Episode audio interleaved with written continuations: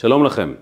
לפני כמה שנים החלטתי למכור את האוטו המשפחתי, הקטן והצפוף, ולקנות רכב גדול, חדש ומרווח. מה הסיבה? כמו תמיד, הילדים. מה יותר חשוב לנו, כיף לנו ההורים, מאשר להעניק לילדים. הרי למה אנחנו עובדים קשה כל כך? כדי לתת להם, זה החלום שלנו. אנחנו נוסעים הרבה ממקום השליחות אל מקום הלימודים שלהם, וראיתי שקצת צפוף ולא נוח, וכמו כל הורה חלמתי שיהיה להם באמת נסיעת פרימיום, כמו שמגיע ליהודים בני מלכים. והקדוש ברוך הוא טוב, גם הוא אבא טוב, והוא אפשר לי. ואז החלפתי רכב, ורכשתי אוטו גדול. באמת כזה שמאפשר להושיב כל אחד מהם כבן של מלך, על כיסא משלו. הייתי מאושר, ובעצם, בעצם, הרי מי מאיתנו לא רוצה לתת לילדיו מה שהוא בעצמו לא חווה בילדותו. תמיד רוצים יותר ויותר, וחשבתי שמרגע זה ואילך, הנסיעות שלנו יהיו חלום אחד גדול. באמת, כולם יהיו מאושרים ויהיה עונג נפלא, עונג משפחתי, חוויה.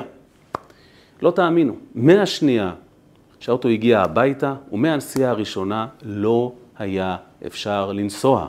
המריבות והזעקות עלו עד לב השמיים, ואני לא הבנתי. ושברתי את הראש, ואמרתי לעצמי, אני לא בסדר, הם לא בסדר, יצרנית הרכב לא בסדר, משהו כאן דפוק. ואז באחת הנסיעות, זה היה על כביש מהיר, כביש 471, כשהזעקות כבר בקעו את לב הרכב, עצרתי בצד, הסתכלתי לאחור והאסימון נפל לי.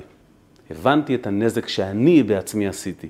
הם ישבו שם, כל אחד על כורסה ענקית משלו, כמו פריצים קטנים, באשמתי המלאה, ופשוט לא יכלו לסבול אחד את השני בצדק גמור. כי כשאתה יושב על כורסה כזו ואתה עסוק בעצמך, וכל העולם נע סביבך, אתה לא עוצר שם, התחנה הבאה היא, אל תנשום לידי, אל תזמזמו לידי, אני רוצה שקט. אם כבר פירסט קלאס, איפה המחיצה הזו שעושה לי מקום משל עצמי פרטי לישון?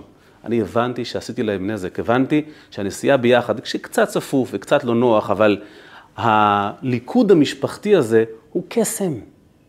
הוא נותן להם חוויה משפחתית שאין לה תחליף. והאינדיבידואליות הזו בתוך הצמר גפן רק הורס אותם.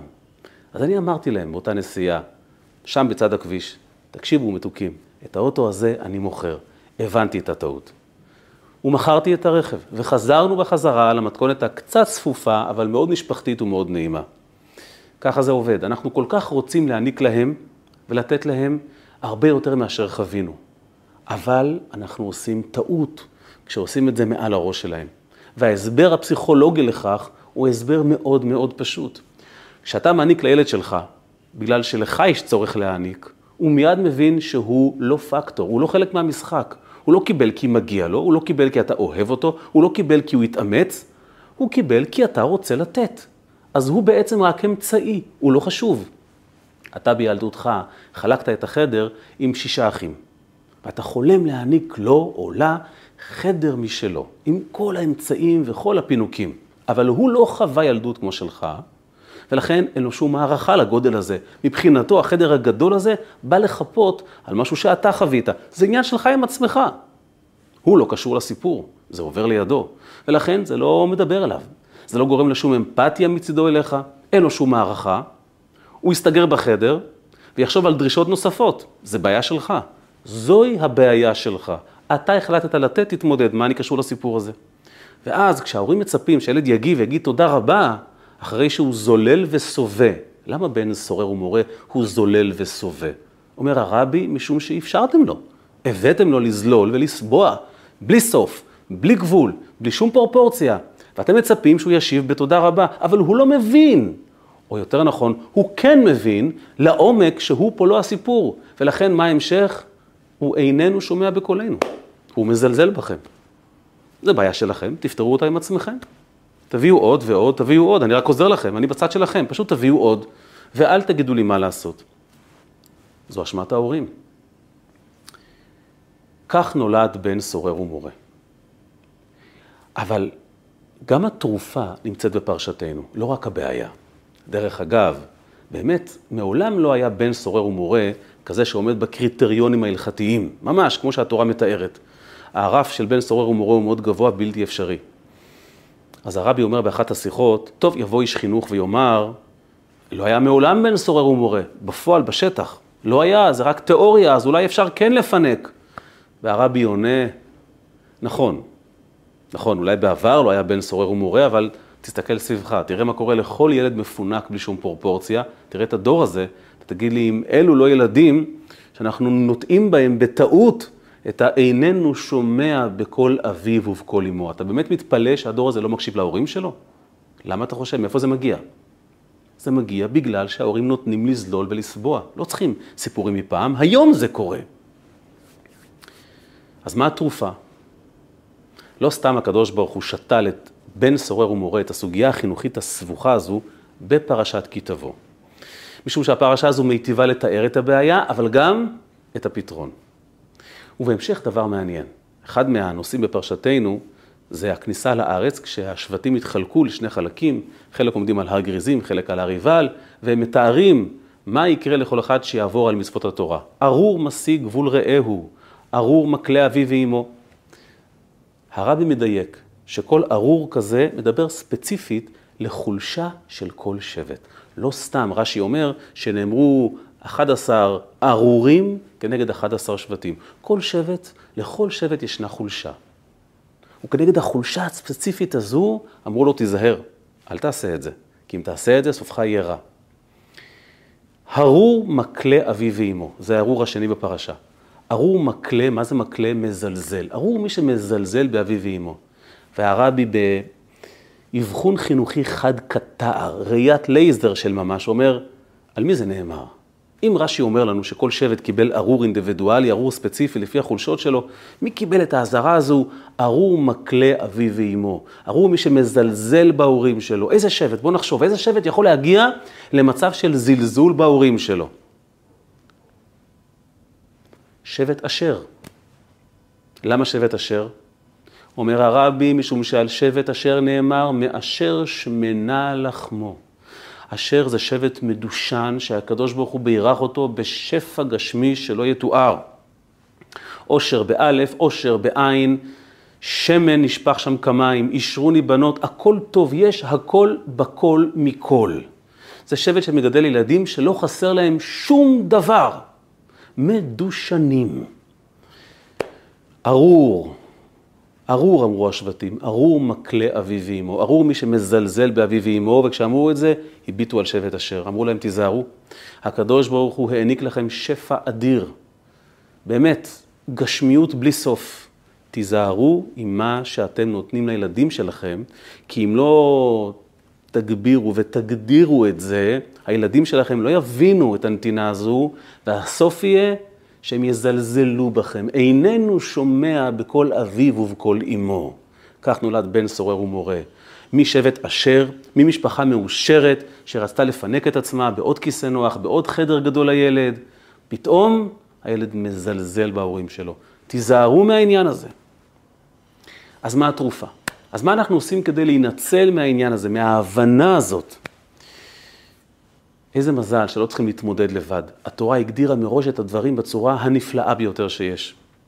אחד מהדברים היפים, שתמיד מפעימים אנשים כשהם, כשהם רואים ילד דתי, ילד חרדי, בן של שליח, למשל בבית חב"ד שלנו, אנשים נפעמים, יוצאים מגדרם מהחינוך של הילדים הקטנים, ובעיקר מכושר האיפוק האדיר שלהם. זה דבר שהוא מפעים אותם.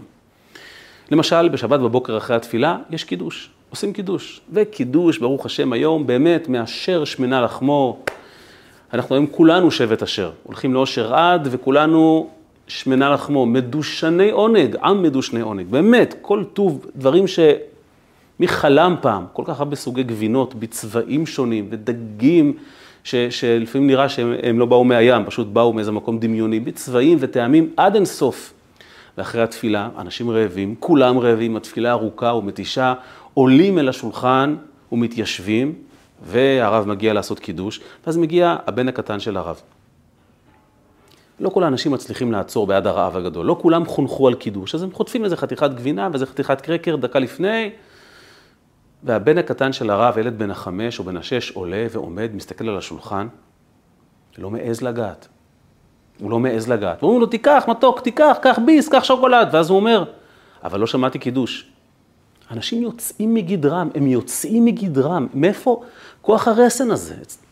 אנשים מבוגרים לומדים בזה. וגם אחרי שאבא עשה קידוש, והקהל מתנפל על השולחן, הילד יצביע ויאמר, אבא, זה כשר לנו? אני אגיד לו, ודאי, אנחנו בבית חב"ד, תרגיש חופשי. אבל הוא חונך, זה כשר לנו? אנשים יוצאים מגדרם, ממש מגדרם. הוא לא ישלח את היד. הוא לא ישלח את היד עד שהוא לא קיבל אישור. מאיפה זה מגיע הדבר הזה? זה מגיע מאחת הסגולות היהודיות הכי עמוקות שהתורה הקדושה, התורה אור, הטביעה בנו. כוח האיפוק היהודי. אתה מחליט מה אתה לוקח ומתי, ואתה לא נותן לאף גבינה ולאף דג להכתיב לך מתי אתה אוכל. זה נראה לנו פעוט. הרגע הזה שאתה חוזר הביתה בליל שבת, כאבא, כרב, כשליח, כסתם יהודי טוב ויקר, מזיע בשבת קיצית אחרי תפילה של שעה ערבית של ליל שבת, אתה עולה הביתה, מתנשם ומתנשף, רק רוצה כוס מים, רק כוס מים. ואז נעמדים ומתחילים, שלום עליכם, קונצרט, אתה כוס, כוס מים. לנו זה נראה נורמלי. יכולת האיפוק הזו של שלום עליכם ואשת חי לפני הכוס מים, לפני החצילים שאימא הכינה או הדג שהיא עפתה. כל הטקסט ייאמר ואחר כך יש טקס. ישתו מהיין, ילכו ליטול ידיים. אנחנו רגילים לזה. אנשים מבחוץ יוצאים מדעתם. איך? התשובה היא פשוטה. זה חלק מהתנאים שהקדוש ברוך הוא כרת עם העם היהודי. וכך מתחילה פרשתנו, כי תבוא אל הארץ. כאשר תרצה לבוא אל הארץ, לבצע את הרצון שלי. אני הקדוש ברוך הוא, אני אבא ואתם הבנים. אני רוצה לתת לכם כל כך הרבה. אני רוצה להעניק לכם מכל מה שיש לי, ויש לי. כי הכל שלי. לך שמיים, אף לך ארץ, הכל שלי. אבל, כי תבואו אל הארץ. כשת, כשתרצו להגיע לרצון ולכוונה, אזי תזכרו. שתלתם עץ בארץ? הוא הצמיח פרי? עמלתם? התייגעתם? אתם רוצים לתת ביס? תעצרו. עכשיו כורכים גומי סביב העיניו, יש כל הענבים שבקע מהעץ, הרימון, התמר, אתם לא אוכלים. הפרי הראשון, שכל כך השקעתם בו ועמלתם, אתם לא נוגעים. אתם תעלו את זה לירושלים ותביאו, ותביאו את זה בתמורה לאבא כדי לומר לו תודה.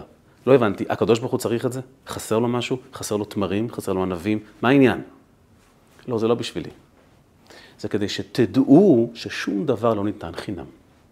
כדי שתדעו לבקר, להעריך את מה שקיבלתם.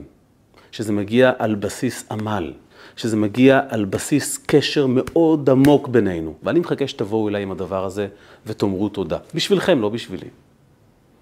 כתבו המפרשים שמצוות ביקורים נטעה יסוד בעם ישראל. ביטול התאווה. לא נותנים ביס. קודם כל אומרים תודה.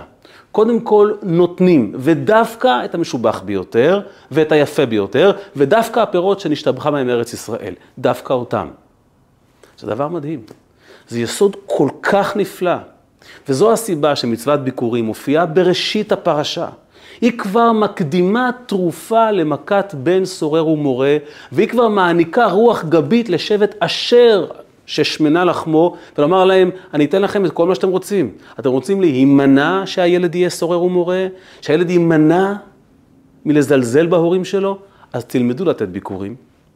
אתם ההורים, תפתחו אצלכם את החוש הזה, ותחנכו את ילדיכם בהתאם, שלא שולחים יד ולא נוגעים, ומה שלא בטוח כשר לא אוכלים. הילד מבין שלא הכל שלו, שלא הכל מותר, וכשנותנים, זה על בסיס קשר. על בסיס אמון, על בסיס תמורה, ואז ילד כזה ילמד לומר תודה. שמעתי פעם על המשפיע רב ראובן דונין המפורסם, שישב בסוכה שלו, והגיעו אורחים. והאורחים הגיעו עם ילדים, ואחד הילדים רץ ככה והקדים את ההורים שלו והתפרץ לסוכה ראשון. ההורים הלכו מאחור והוא התפרץ ראשון. רב ראובן היה ידוע בלשונו החריפה, הוא ראה את הילד ככה נכנס לסוכה, אז הוא אומר לו, איפה ההורים? אז הוא אומר, מאחור. הילד אומר, הם כבר באים. אמר לו רב ראובן, אתה יודע מי רץ לפני הבעלים שלו. זה הספיק. הילד כל החיים לא, לא ישכח את זה, כי הוא סיפר לנו את זה. איפה אתה רץ? מה אתה מקדים אותם? תן להורים להיכנס. בא לך? תעצור. ההבנה הפשוטה הזו, שלנו זה נראה כל כך טריוויאלי. הרגע הזה שאתה רוצה לאכול משהו ואתה עוצר ואומר, ברוך אתה השם שהכל נהיה בדברו. לנו זה נראה פשוט. האיפוק הזה הוא תכונה יהודית, אין את זה בעולם. אנשים רואים משהו ושמים בפה מיד, ואתה יכול להזיע וצמא כל כך, ברוך אתה השם אלוקינו מלך העולם שהכל נהיה בדברו. לי יש תחביב, לעתים כשאני הולך בשכונה אצלנו בימי שישי, אני כל כולי מזיע ונוטף, לקנות מים, ואנשים רואים שאני צמא, ועוד עם כל הלבוש, החליפה והז'קט והזקן וחם, אז אני אומר, חברים, תענו לי אמן. ברוך אתה השם אלוקינו מלך העולם שהכל, והם כבר סופרים את המילים, נו תשתה כבר, נהיה בדברו. אמן. ועכשיו שותים. המסר עובר אליהם, אני נורא צמא, נורא נורא בא לי. זה לא עובד כך. אבא הביא לך, אמרת תודה, אני לא בן סורר ומורה, אני לא מקלה אבי ואמו, אני לא מזלזל, קיבלתי מאבא מים, אני אומר תודה, ואני אעצור ולא אשתה עד שאני אומר תודה. זה חשוב בשבילי, לחינוך שלי, וכך גם הילד שלי יעשה. מגיל קטן הוא ינהג בצורה הזו. הוא ילמד לרסן את עצמו. ודעו לכם שזה גם אחת הסיבות, כך סיפר לי איש עסקים גדול, שהיהודים הם סוחרים טובים. בלי להט, בלי התפעלות, בלי התלהבות. שמענו, נחשוב על זה. משהו אצלם בולם את עצמו. אנחנו לא בנים סוררים. לכן פרשת כי תבוא היא כל כך מיוחדת. היא מתחילה עם הפתרון של הביקורים, ואז היא מציגה את הבעיה ואומרת, הנה, אתה יודע למה אף פעם לעולם לא היה בן סורר ומורה? כי מי שנותן קודם ביקורים לא מגיע למצב הנורא הזה של בן סורר ומורה. מי שמקשיב יודע לומר תודה, לא מידרדר למצב של ילד שאיננו שומע בקול אביו ובקול אמו. הוא בכלל לא מגיע למצבים האלה. יש לי בקהילה יהודי עשיר מאוד שאמר לי פעם, אה, כשהייתי קטן גדל, גדלתי בבקתה קטנה ומרופטת. אני ואחים שלי באותו חדר, והיה לי חלום, אני אהיה גדול, אני אהיה עשיר, אני אקנה וילה, ולכל ילד בילדיי יהיה חדר משלו. ארמון, ממלכה. והקדוש ברוך הוא עזר לו. הוא איש עשיר גדול היום. יש לו בית ענק, יש לו כמה בתים. ולכל ילד יש חדר משלו מילדות ובית משלו מהשנייה שהוא עוזב את הבית. והאדם הזה לא מפסיק לקונן. אומר לי, כבוד הרב, אתם צודקים. אתם צודקים, לא צריך את זה. חדר אחד לכל האחים. שידברו, שיתקשרו, שיהיה חום ביניהם, שיעריכו את מה שאבא נותן. אני זוכר, הוא אומר לי, כשהביאו לי זוג נעליים חדשים לחגים. האושר, לא לבשתי אותם, לא נעלתי אותם, כי התקמצנתי עליהם, והיום הארון שלי מלא נעליים וזה לא, וזה לא מדבר אליי. אמרתי לו, אתה יודע, אני חושב שצריכים איזון. בני ישראל צריכים עשירות, לכל אחד מגיע עשירות, אבל תמיד לזכור, אם יש ביקורים, אם יודעים לומר ברכה, להעריך, ילד לומד לומר, לומד לומר תודה לאבא ואמא, כי הוא מבין את הקשר אליו. לא נגיע למצב של חוסר תקשורת, של זלזול, ובעיקר של מריבה מי יקבל יותר. שזה הרמה הנמוכה ביותר של נטישת הדרך. ולכן, עם התקרבותנו לראש השנה, והבקשה מהקדוש ברוך הוא, שייתן לנו שנה טובה ומתוקה, מלאה בשפע, אנחנו צריכים לזכור, לקבל החלטה, מכל מה שנקבל להביא ביקורים. הרבי אמר לכמה אנשים שרצו סגולה לעשירות, אמר להם הרבי, תנו עכשיו את המעשר על החשבון, את ה-90 אחוז הקדוש ברוך הוא ישלים אחר כך. תתחיל מהתודה, תתחיל מהערכה. הקדוש ברוך הוא לא אוהב בנים סוררים. אנחנו רוצים מאלוקים כל כך הרבה, אבל הקדוש ברוך הוא אבא טוב, הוא יודע מה לתת למי ומתי, ולכן תראה לו שאתה נותן לי ביקורים, הוא ייתן לך את היתר. ייתכן שכבר תוקצבת בידי הקדוש ברוך הוא באיזה מיליון דולר, אבל תראה לו שאתה ראוי שאתה כלי. ונסיים בכך, כל כך יפה, שכל הפרשה הזו שמציגה את הפתרון לפני הבעיה, אומרת, אתה יודע, יהודי יקר, אפילו אם אתה עושה המון מצוות, אבל אתה עושה את זה לא בשמחה ובטוב לבב, זה לא שווה. למה? אני עושה מצוות לקדוש ברוך הוא. מה חשוב לו שזה יהיה בשמחה ובטוב לבב? כתוב בתורת החסידות, הבחנה פסיכולוגית נפלאה ויפהפייה. מה זה טוב לב? מה ההבדל בין לב טוב לטוב לב? זה לא אותו דבר? לא. אומרת תורת החסידות, לב טוב זה הצורך לתת. בא לי לתת לך. ושוב, אתה רק אמצעי. אם תלך, ניתן למישהו אחר. זו תכונה נהדרת, אבל בסוף היא לא יוצרת תקשורת, היא לא יוצרת קשר. טוב לב, לעומת זאת, זה לקחת פיסה מהלב שלי, ואת החלק המובחר ביותר, את הטוב מהלב שלי, ולהעניק אותו. וזה מה שהקדוש ברוך הוא רוצה. אומר הקדוש ברוך הוא, אתה עושה מצוות, אתה עושה בשבילי מצוות, אל תעשה את זה רק בלב טוב. טוב, שמע, אלוקים ביקש, אני אוהב לתת, זה לא העניין. יש קשר בינינו. אתה יודע, אתה מאוד יקר לי. אני רוצה להיות יקר לך באותה מידה. תן לי את הלב שלך, בכל לבבך, ואת הפיסה המובחרת בלב שלך, שייווצר קשר. לא הנתינה היא העניין. לא הנתינה היא העניין. הקשר שלנו הוא העניין. זה הסיפור האמיתי. זה מזכיר לי עוד סיפור על רב ראובן דונין. היה תקופה שהרבי חילק קונטרס אהבת ישראל, והרבי חתם את חתימת ידו הקדושה וחילק לאנשים. רב ראובן פספס את החלוקה, אבל מאוחר יותר הוא קיבל מהמזכירות את הקונטרס. כשהוא פתח הוא התאכזב לגלות שאין שם את החותמת של הרבי. אבל בכל אופן הוא קיבל מהמזכירות של הרבי, אז הוא הכיר את זה מאוד. בטיסה, חזור לארץ, מ-770, הוא החליט לעבור על כל הקונטרס. הוא למד דף אחר דף, דף אחר דף. כשהוא הגיע לדף האחרון בקונטרס, הוא ראה ששם הרבי חתם את שמו.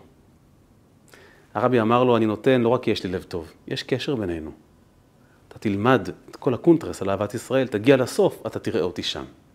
זה לא עניין של לב טוב, אני עושה מצוות כי אני פשוט, אה, אתה יודע, אני ילד טוב, והשם הוא אבא טוב. לא, תהיה טוב לב. ועבדתם את השם אלוקיכם בשמחה ובטוב לבב, הקשר, המחויבות, אל תהיה בן סורר ומורה. אולי זו הסיבה שהרבי תמיד נהג לומר בשמחה ובטוב לבב. זה מה שחשוב לנו. עם גישה כזו, הקדוש ברוך הוא ייתן לנו את כל מה שנרצה בראש השנה. הוא יודע שמהנתינה הזו יצא רק טוב. הוא יהיה מאושר כשאנחנו נהיה מאושרים, שבט אשר, שתהיה דשנה רגלינו ולחמנו, וכשהוא מאושר ואנחנו מאושרים, אין אושר גדול מכך, שנזכה לכל זה במהרה בימינו אמן.